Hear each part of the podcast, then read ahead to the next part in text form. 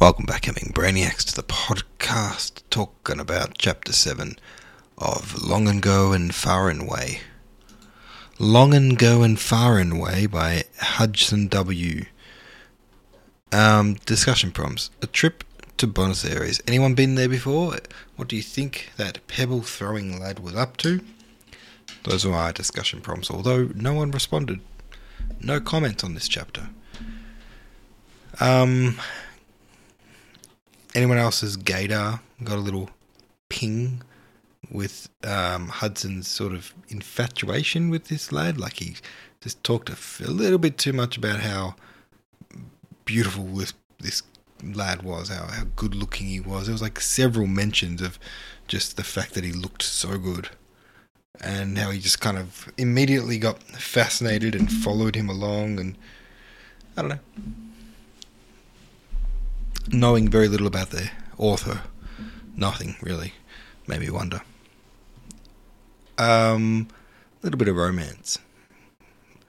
Although he's just a kid at this point. How old was he at this point? I can't remember because he keeps jumping back and forward in time. Is he still little, like, like kid, kid, or is he teenager now? Um, anywho, who cares? Whatever. Buenos Aires. Never been. Don't know much about it, um, but I liked switching up the environment. Interesting to see that even though we're talking about the big smoke now, the big city, still mostly anecdotes focusing on birds and animals. Um, but hey, the man has a passion. Chapter 8. Oh, I better do a control F rather than stroll, scrolling down for eight chapters.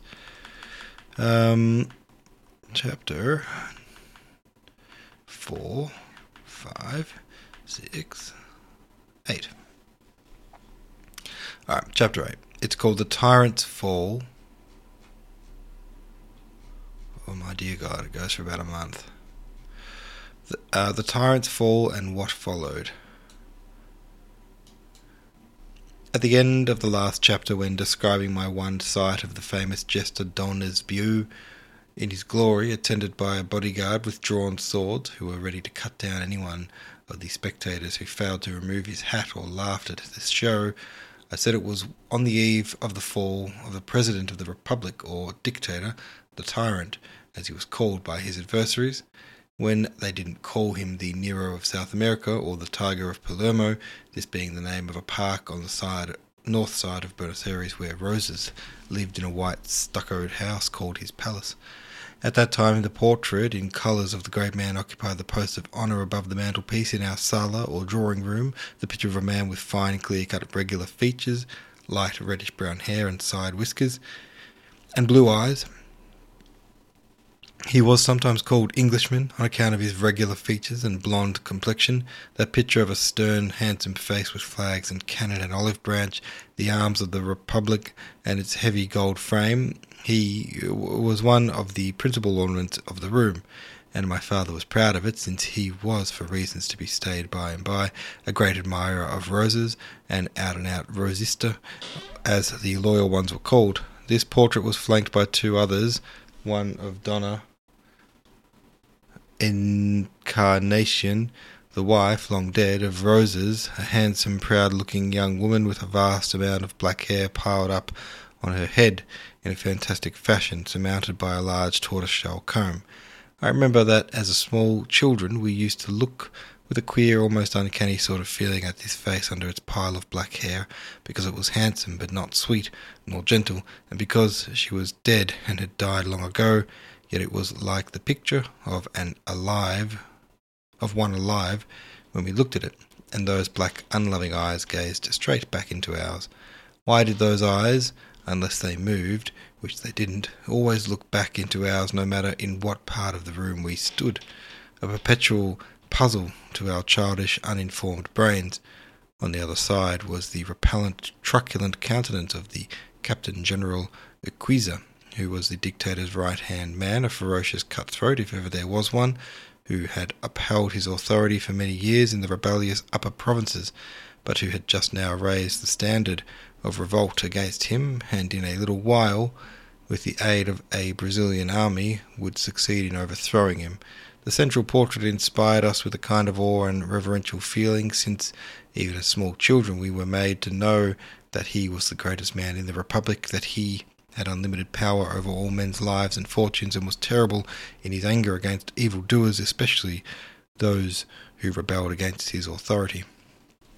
Two more portraits of the famous men of the Republic of that date adorned the same wall. Next to Urquiza was General Oribe, commander of the army sent by Rosas against Montevideo, which maintained the siege of that city for the space of ten years. On the other side, next to Dona Encarnacion, was the portrait of the Minister of War, a face which had no attraction for us children, as it was not coloured like that of the dictator, nor had any romance or mystery in it like that of his dead wife.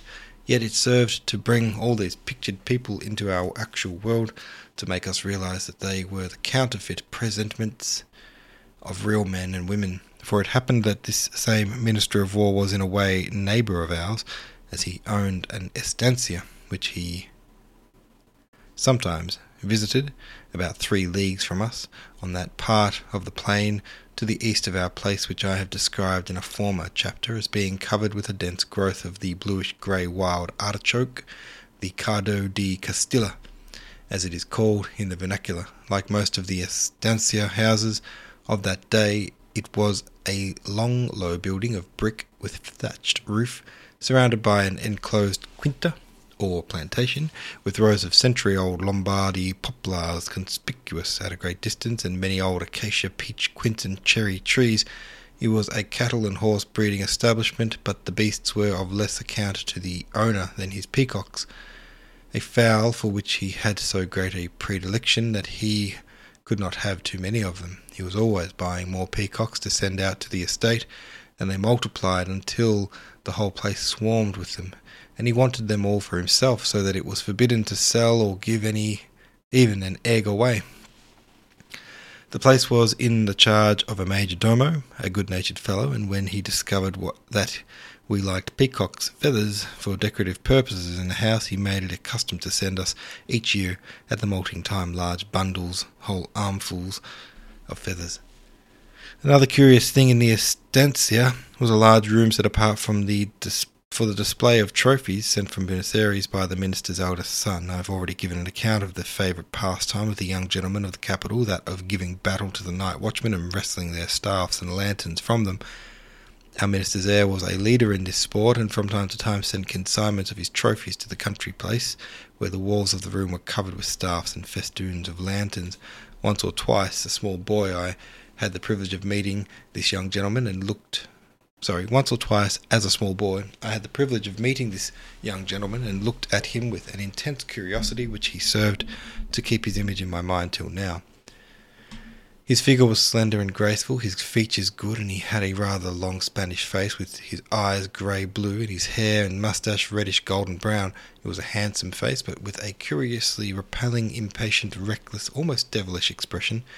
I was at home again, back in the plantation among my beloved birds, glad to escape from the noisy, dusty city into the sweet green silences with the great green plain glittering with the false water of the mirage spreading around our shady oasis, and the fact that war, which for the short period of my life and for many long years before I was born had not visited our province, thanks to Rosas the tyrant, the man of blood and iron, had now come to us, did not make the sunshine less sweet, and pleasant to behold. Our elders, it is true, showed anxious faces, but they were often anxious about matters which did not affect us children and therefore didn't matter.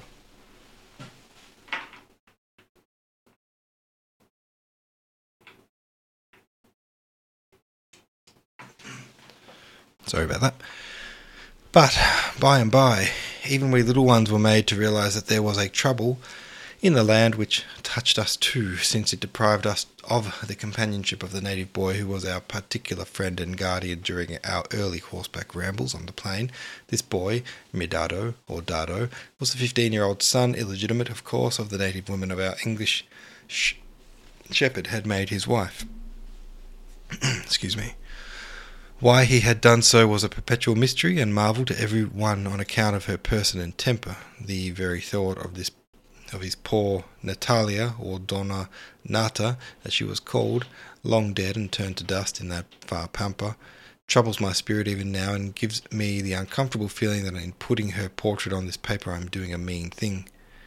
She was an excessively lean creature, careless and even dirty in her person, with slippers but no stockings on her feet, an old dirty gown of coarse blue cotton stuff, and large coloured cotton handkerchief or piece of calico wound turban wires about her head. She was of a yellowish parchment colour, the skin tight drawn over the small bony aquiline features, and it would have seemed like the face of a corpse or mummy but for the deeply sunken jet black eyes burning with a troubled fire in their sockets. There was a tremor and strangely pathetic note in her thin, high pitched voice, as of a woman speaking with effort between half suppressed sobs, or like the mournful cry of some wild bird of the marshes. Voice and face were true ident- in indications of her anxious mind. She was in a perpetual state of worry over some trifling matter, and when a real trouble came, as when our flock got mixed with a neighbour's flock, or five or and four or five thousand sheep had to be parted sheep by sheep according to their earmarks, or when her husband came home drunk and tumbled off his horse at the door instead of dismounting in the usual manner, she would be almost out of her mind and wring her hands and shriek and cry out that such conduct would not be endured by his long suffering master, and they would no longer have a roof over their heads. Poor anxious minded Nata who moved us both to pity and repulsion, it was impossible not to admire her efforts to keep her stolid, inarticulate husband in the right path, and her intense, wild, animal like love of her children, the three dirty faced, English looking offspring of her strange marriage, and Dardo, her firstborn, the son of the wind. He too was an interesting person, small or short for his years, he was thick and had a curiously solid, mature appearance, with a round head, wide open, startlingly bright eyes, and aquiline features which gave him a resemblance to a sparrow hawk. He was mature in mind, too, and had all the horse of law of the seasoned gaucho, and at the same time he was like a child in his love of fun and play, and wanted nothing better than to serve us as a perpetual playmate. But he had his work which was to look after the flock when the shepherd's services were required elsewhere, an easy task for him on his horse, especially in summer when for long hours the sheep would stand motionless on the plain. Dardo, who was teaching us to swim, would then invite us to go to the river, to one of the two streams within half an hour's ride from home, where there were good bathing pools. But always before starting, he would have to go and ask his mother's consent. Mounting my pony, I would follow him to the puesto or Shepherd's Ranch, only to be denied permission. No, you are not to go today. You must not think of such a thing. I forbid you to take the boys to the river this day. Then Dardo, turning his horse's head, would exclaim, Oh, carambam bamba! and she, seeing him going, would rush out after us, shrieking, Don't carambam bamba me! You are not to go to the river this day, I forbid it. I know if you go to the river this day, there will be a terrible calamity. Listen to me, Dardo, rebel devil that you are. You shall not go bathing today. And the cries would continue until, breaking into a gallop, we would quickly be out of earshot. Then Dardo would say, Now we'll go back to the house for the others and go to the river. You see, she made me kneel before the crucifix and promise never to take you to the bathe without asking her consent, and that's all I've got to do. I have never promised to obey her commands, so it's all right. These pleasant adventures with Dardo on the plain were suddenly put to a stop by the war. One morning, a number of persons on foot and on horseback were seen coming to us over the green plain and the shepherd's ranch, and as they drew nearer, we recognized an old uh, alcalde on his horse as the leader of the procession, and behind him walked Dona Nata, holding her son by the hand, and followed others on foot. And behind them all rode four old gauchos, the alcalde's henchmen, wearing the, their swords. what matter of tremendous importance had brought this crowd to our house? The alcalde, Don Amaro Avalos, was not only the representative of the authorities in our parts, police officer, petty magistrate of sorts, and several other things besides, but a grand old man in himself, and he looms large in memory among the old gaucho patriarchs, patriarchs in the old in our neighbourhood. He was a big man, about six feet high, exceedingly dignified in manner. His long hair and beard of a silvery whiteness, he wore the gaucho costume with a great profusion of silver ornaments, including ponderous silver spurs weighing about four pounds and heavy silver whip handle. As a rule, he rode on a big black horse, which admirably suited his figure and the scarlet colour and silver of his costume. On arrival, Don Amaro was conducted to the drawing room, followed by all the others, and when we all were seated, including the four old gauchos wearing swords, the alcalde addressed my parents and informed them of the object of his visit. He had received an imperative order from his superiors, he said, to take at once and send to headquarters twelve young men as recruits for the army from his small section of the district. Now, most of the young men had already been taken or had disappeared from the neighbourhood in order to avoid service, and to make up this last twelve, he had even to take boys of the age of this one, and Medardo would have to go. But this woman would not have her boy taken, and after spending many words in trying to convince her that she must submit, he had at last, to satisfy her, consented to accompany her to her master's house to discuss the matter again in her master and mistress's presence. It was a long speech, pronounced with great dignity. Then, almost before it finished, the distracted mother jumped up and threw herself on her knees before my parents, and in her wild, tremulous voice began crying to them, imploring them to have compassion on her and help her to save her boy from such a dreadful destiny.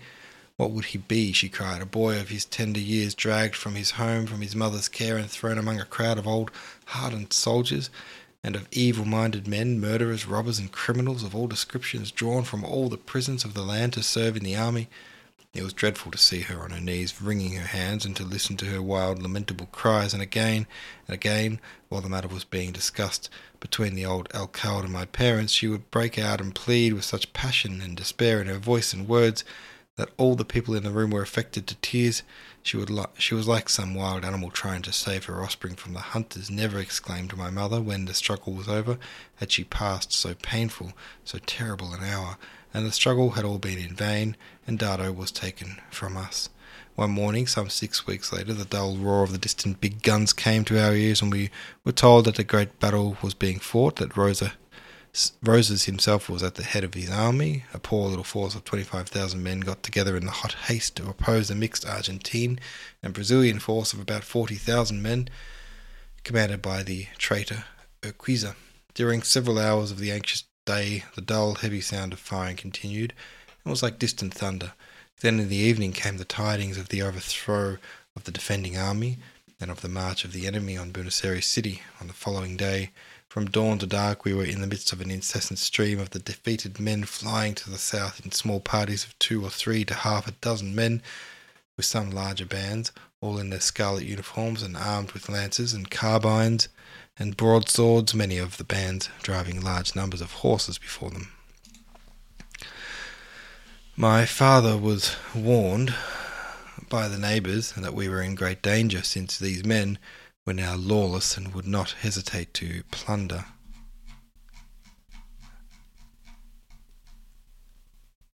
And kill in their retreat, and that all riding horses would certainly be seized by them.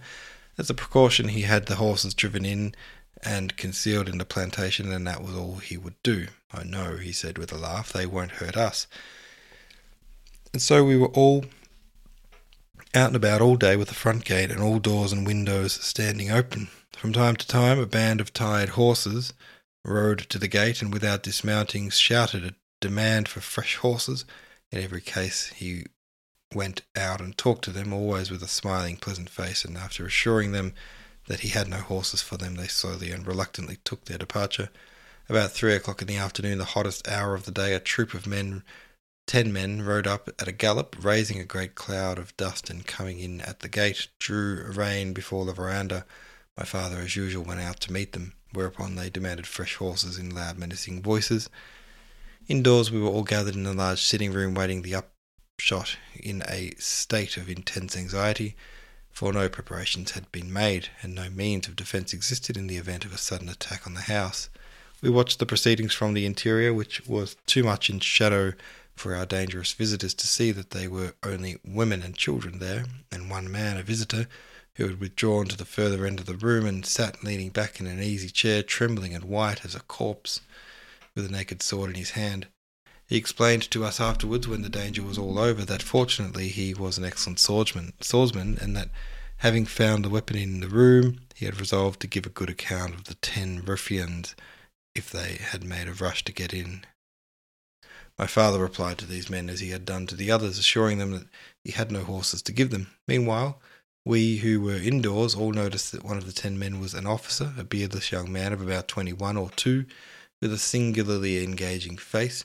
He took no part in the proceedings, but sat silent on his horse, watching the others with a peculiar expression, half contemptuous, half anxious, and on his countenance.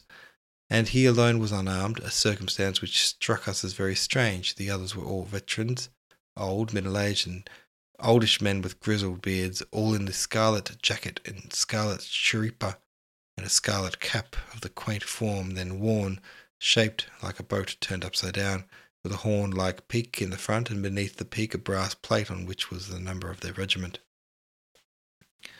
The men appeared surprised at the refusal of horses, and stated quite plainly that they would not accept it, at which my father shook his head and smiled. One of the men then asked for water to quench his thirst. Someone in the house then took out a large jug of cold water, and my father, taking it, handed it to the man. He drank, then passed the jug on to the other thirsty ones, and after going its rounds, the jug was handed back, and the demand for fresh horses renewed in menacing tones. There was some water left in the jug, and my father began pouring it out in a thin stream, making little circles and figures on the dry, dusty ground. Then once more shook his head and smiled very pleasantly on them. Then one of them, fixing his eyes on my father's face, bent forward and suddenly struck out his hand violently on the hilt of his broadsword, and rattling the weapon, half drew it from its sheath. This nerve trying experiment was a complete failure, it only, its only effect being to make my father smile up at the man even more pleasantly than before, as if the little practical joke had greatly amused him. The strange thing was that my father was not playing a part, that it was his nature to act in just that way, it was a curious thing to say of any person that his highest and most shining qualities were nothing but defects, since apart from these same singular qualities he was just an ordinary person with nothing to distinguish him from his neighbours, excepting perhaps that he was not anxious to get rich, and was more neighbourly or more brotherly towards his fellows than most men. The sense of danger, the instinct of self preservation, supposed to be universal, was not in him, and there were occasions when this extraordinary defect produced the keenest distress in my mother. In hot summers, we were subject to thunderstorms of an amazing violence, and at such times, when thunder and lightning were nearest together and most terrifying to everybody else, he would stand out of doors, gazing calmly up at the sky as if the blinding flashes and world shaking thunder crashes had some soothing effect like music on his mind. One day, just before noon, it was reported by one of the men that the saddle horses could not be found, and my father, with his spyglass in hand, went out and ran up the wooden stairs to the mirador, or lookout, constructed at the top of the big barn like building used for storing wool. The mirador was so high that standing on it, one was able to see even over the tops of the tall plantation trees, and to protect the looker out, there was a high wooden railing around it, and against this the tall flag staff was fastened. When my father went up to the lookout, a terribly violent thunderstorm was just bursting on us. The dazzling, almost continuous lightning appeared to not only be in a black cloud over the house, but all around us, and crash quickly followed crash, making the doors and windows rattle in their frames. While there, high above us, in the very midst of the awful tumult, stood my father, as calm as ever. Not satisfied that he was high enough on the floor of the lookout, he got up, on the topmost rail, and standing on it with his back against the tall pole, he surveyed the open plain all around through his spyglass in search of the lost horses. I remember that indoors my mother was white, terror stricken face stood gazing at him, and that the whole house was in a state of terror, expecting every moment to see him struck by lightning and hurled down to the earth below. A second, and in its result a more disastrous shining quality, was a childlike trust in the absolute good faith of every person with whom he came into business relations. This being what they are, this inevitably led us to ruin. To return to our unwelcome visitors, on this occasion my father's perfectly cool, smiling demeanour resulted from his foolhardiness, served him and the house well. It deceived them, for they could not believe that we he would have acted in that way if they had not been watched by men with rifles in their hands from the interior who would open fire on the least hostile movement of their part. Suddenly, the scowling spokesman of the troop, with a shouted Vamos, turned his horse's head and, followed by all the others, rode out and broke into a gallop. He too then hurried out, and from the screen of poplar and black acacia trees growing at the side of the moat watched their movements, and saw, when they had got away a few hundred yards from the gate, the young unarmed officer break away from them and start off at a great speed he could get the greatest speed he could get out of his horse.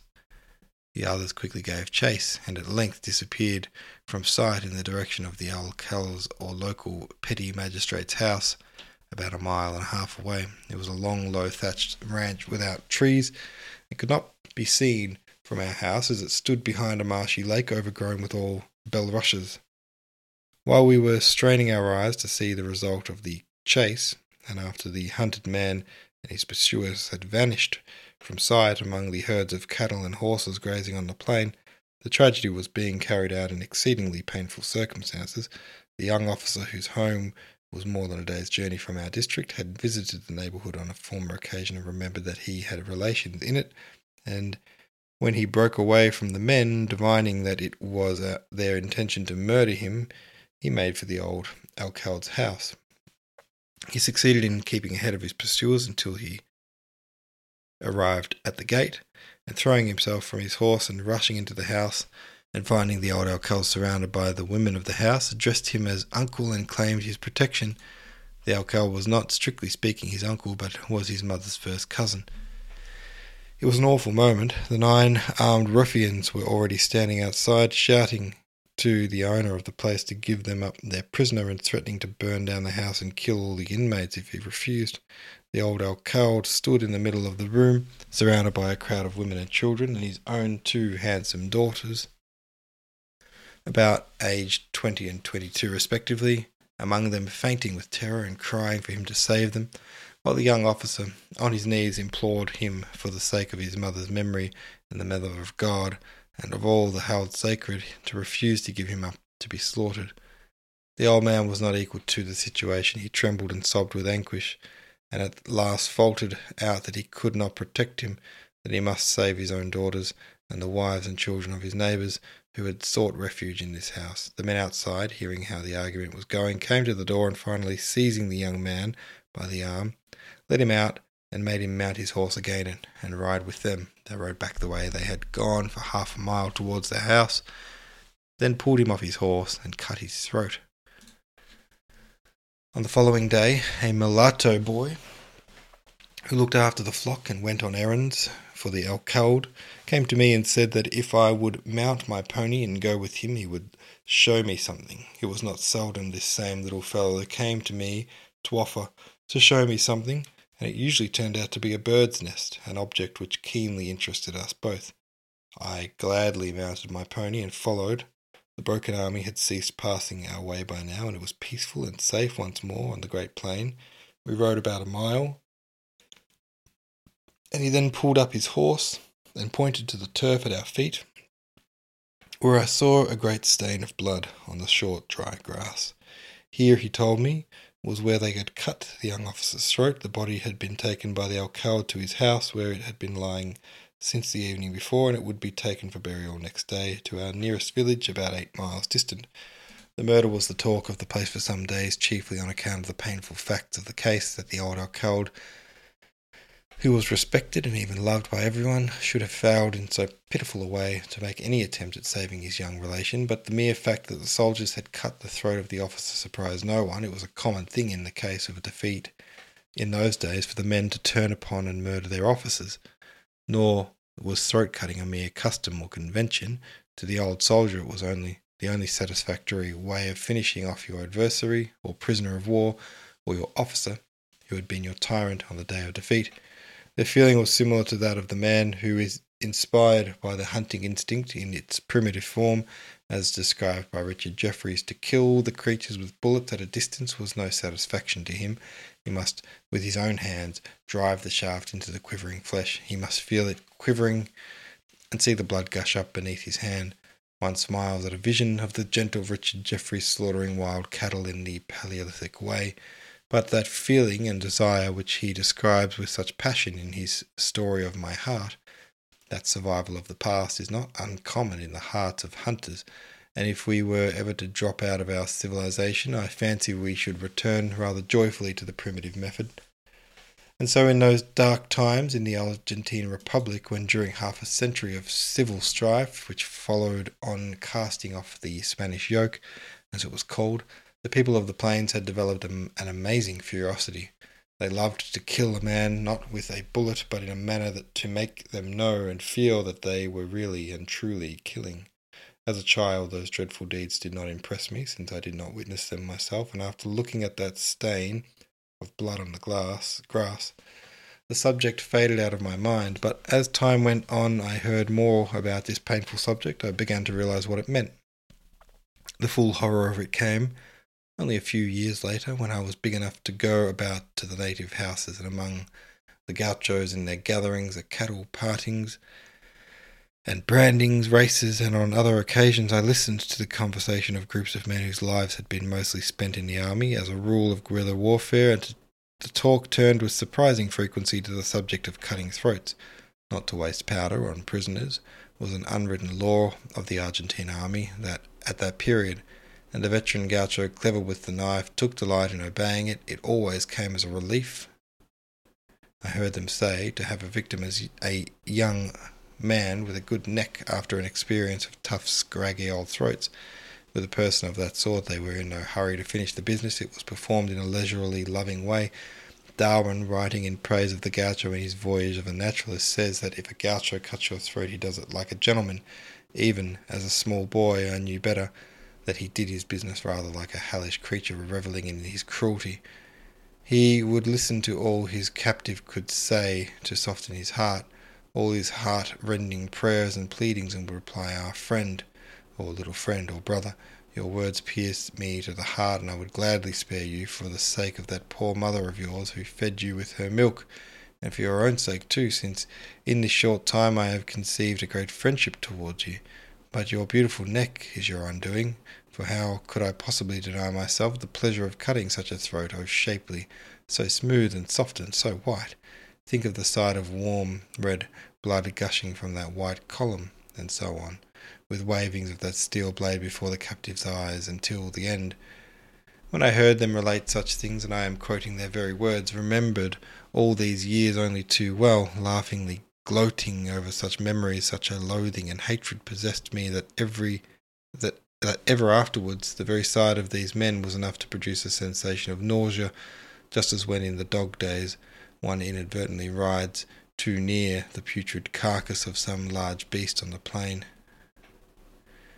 As I have said, all this feeling about throat cutting and the power to realize and visualize it came to me by degrees long after the sight of a blood stain on the turf near our home, and in like manner the significance of the tyrant's fall and the mighty changes it brought about in the land only came to me long after the event. People were in perpetual conflict about the character of the great man. He was abhorred by many, perhaps by most. Others were on his side, even for years after he had vanished from their ken, and among these were most of the English residents of the country, my father among them. Quite naturally, I followed my father and came to believe that all the bloodshed during a quarter of a century, all the crimes and cruelties practiced by Rosas, were not like the crimes committed by a private person, but were all for the good of the country, with the result that the Buenos Aires and throughout our province there had been a long period of peace and prosperity, and that all this ended with the, his fall, and was succeeded by years of fresh revolutionary outbreaks and bloodshed and anarchy. Another thing about Rosas which made me ready to fall in with my father's high opinion of him was the number of stories about him which appealed to my childish imagination. Many of these related to his adventures when he would disguise himself as a person of a humble status and prowl about the city by night, especially in the squalid quarters, where he would make the acquaintance of the very poor in their hovels most of these stories were probably inventions and need not to be told here, but there was one which I must say something about because it is a bird story and greatly excited my boyish interest. I was often asked by the Gaucho neighbours when I talked to them about birds, and they all knew that the subject interested me above all others, if I had ever heard El Canto or El Cuento del Bien Nutitivo that is to say, the ballad or the tale of the bien-te-veo, a species of tyrant bird quite common in the country, with a brown back and sulphur yellow underparts, a crest on its head, and face barred with black and white. It is a little larger than our butcher bird and, like it, is partly rapacious in its habits. The bared face and long kingfisher like beak give it a peculiarly knowing and cunning look, and the effect is heightened by the long trisyllabic call constantly uttered by the bird, from which it derives its name, bien te which means I can see you. He is always letting you know that he is there, that he has got his eyes on you, and that you better be careful about your actions. The bien te I need hardly say, was one of my feathered favourites, and I begged the gaucho friends to tell me this cuento. and although I met scores of men who had heard it, not one remembered it. They could only say that it was very long. Very few persons could remember such a long story, and I further gathered that it was a sort of history of the bird's life and his adventures among the other birds, that the Bien-te-veo was always doing clever, naughty things and getting into trouble, but invariably escaping the penalty.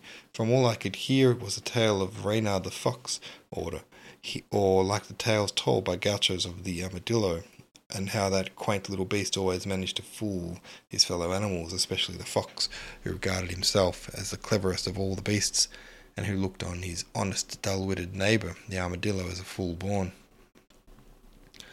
All gauchos used to tell me that twenty or more years ago, one often met with the reciter of ballads who could relate the whole story of the te vieux, Good reciters were common enough in my time. At dances, it was always possible to find one or two to amuse the company with long poems and ballads in the interval of dancing. And first and last, I questioned many who had this talent, but failed to find one who knew the famous bird ballad, and in the end I gave up the quest. The story invariably told was that a man convicted of some serious crime and condemned to suffer the last penalty and left as the custom then was for long months in a jail in Buenos Aires, amused himself by composing the story of the te and thinking well of it, he made a present of the manuscript to the jailer in acknowledgment of some kindness he had received from that person. The condemned man had no money and no friends no, to interest themselves on his behalf, but it was not the custom at that time to execute a criminal as soon as he was condemned. The prison authorities preferred to wait until there were a dozen or so to execute. These would then be taken out, ranged against the wall of the prison opposite a file of soldiers with muskets in their hands and shot. The soldiers, after the first discharge, reloading their weapons and going up to the fallen men to finish off those who were still kicking. This was the prospect our prisoner had to look forward to. Meanwhile, his ballad was being circulated and read with immense delight by various persons in authority, and one of these who was privileged to approach the dictator, thinking it would afford him a little amusement, took the ballad and read it to him. Rosas was so pleased with that, he pardoned the condemned man and ordered his liberation. All this, I conjectured, must have happened at least twenty years before I was born. I also concluded that the ballad had never been printed, otherwise I would most probably have found it but some copies in writing had evidently been made, and it had been a favourite composition with the reciters at festive gatherings, but had now gone out and was hopelessly lost. These, as I have already intimated, were but the little things that touched a child's fancy. There was another romantic circumstance in the life of Rosas which appealed to everybody, adult as well as child. He was the father of Don Manuela, known by the affectionate diminutive Manuelita throughout the land, and loved and admired by all, even by her father's enemies, for her compassionate disposition. Perhaps she was the one being in the world for whom he, a widower and lonely man, cherished a great tenderness. It is certain that her power over him was very great, and that many lives that would have been taken for state reasons were saved by her interposition. It was a beautiful and fearful part that she, a girl who was called on to play on that dreadful stage, and very naturally it was said that she, who was the very spirit of mercy incarnate, could not have acted as the loving, devoted daughter to one who was the monster of cruelty his enemies proclaimed him to be. Here, in conclusion to this chapter, I had intended to introduce a few sober reflections on the characters of Rosas. Character of Rosas. Certainly the greatest and most interesting of all the South American caudillos or leaders, who rose to absolute power during the long stormy period that followed on the War of Independence, reflections which came to me later in my teens when I began to think for myself and form my own judgments. This is now perceive I now perceive would be a mistake, if not an impertinence, since I have not the temper of mind for such exercises and should give too much importance to certain singular acts of the dictator's part, which others would perhaps regard as political errors, or due to sudden fits of passion or petulance rather than as crimes, and some of his acts are inexplicable, for as, as for instance the public execution in the interests of religion and morality of a charming young lady of good family and her lover, the handsome young priest who had captivated the town with his eloquence. Why he did it will remain a puzzle forever. There were many other acts which to foreigners and to those born in later times might seem to result of insanity, but which were really the outcome of a peculiar, sardonic, and somewhat primitive sense of humour on his part, which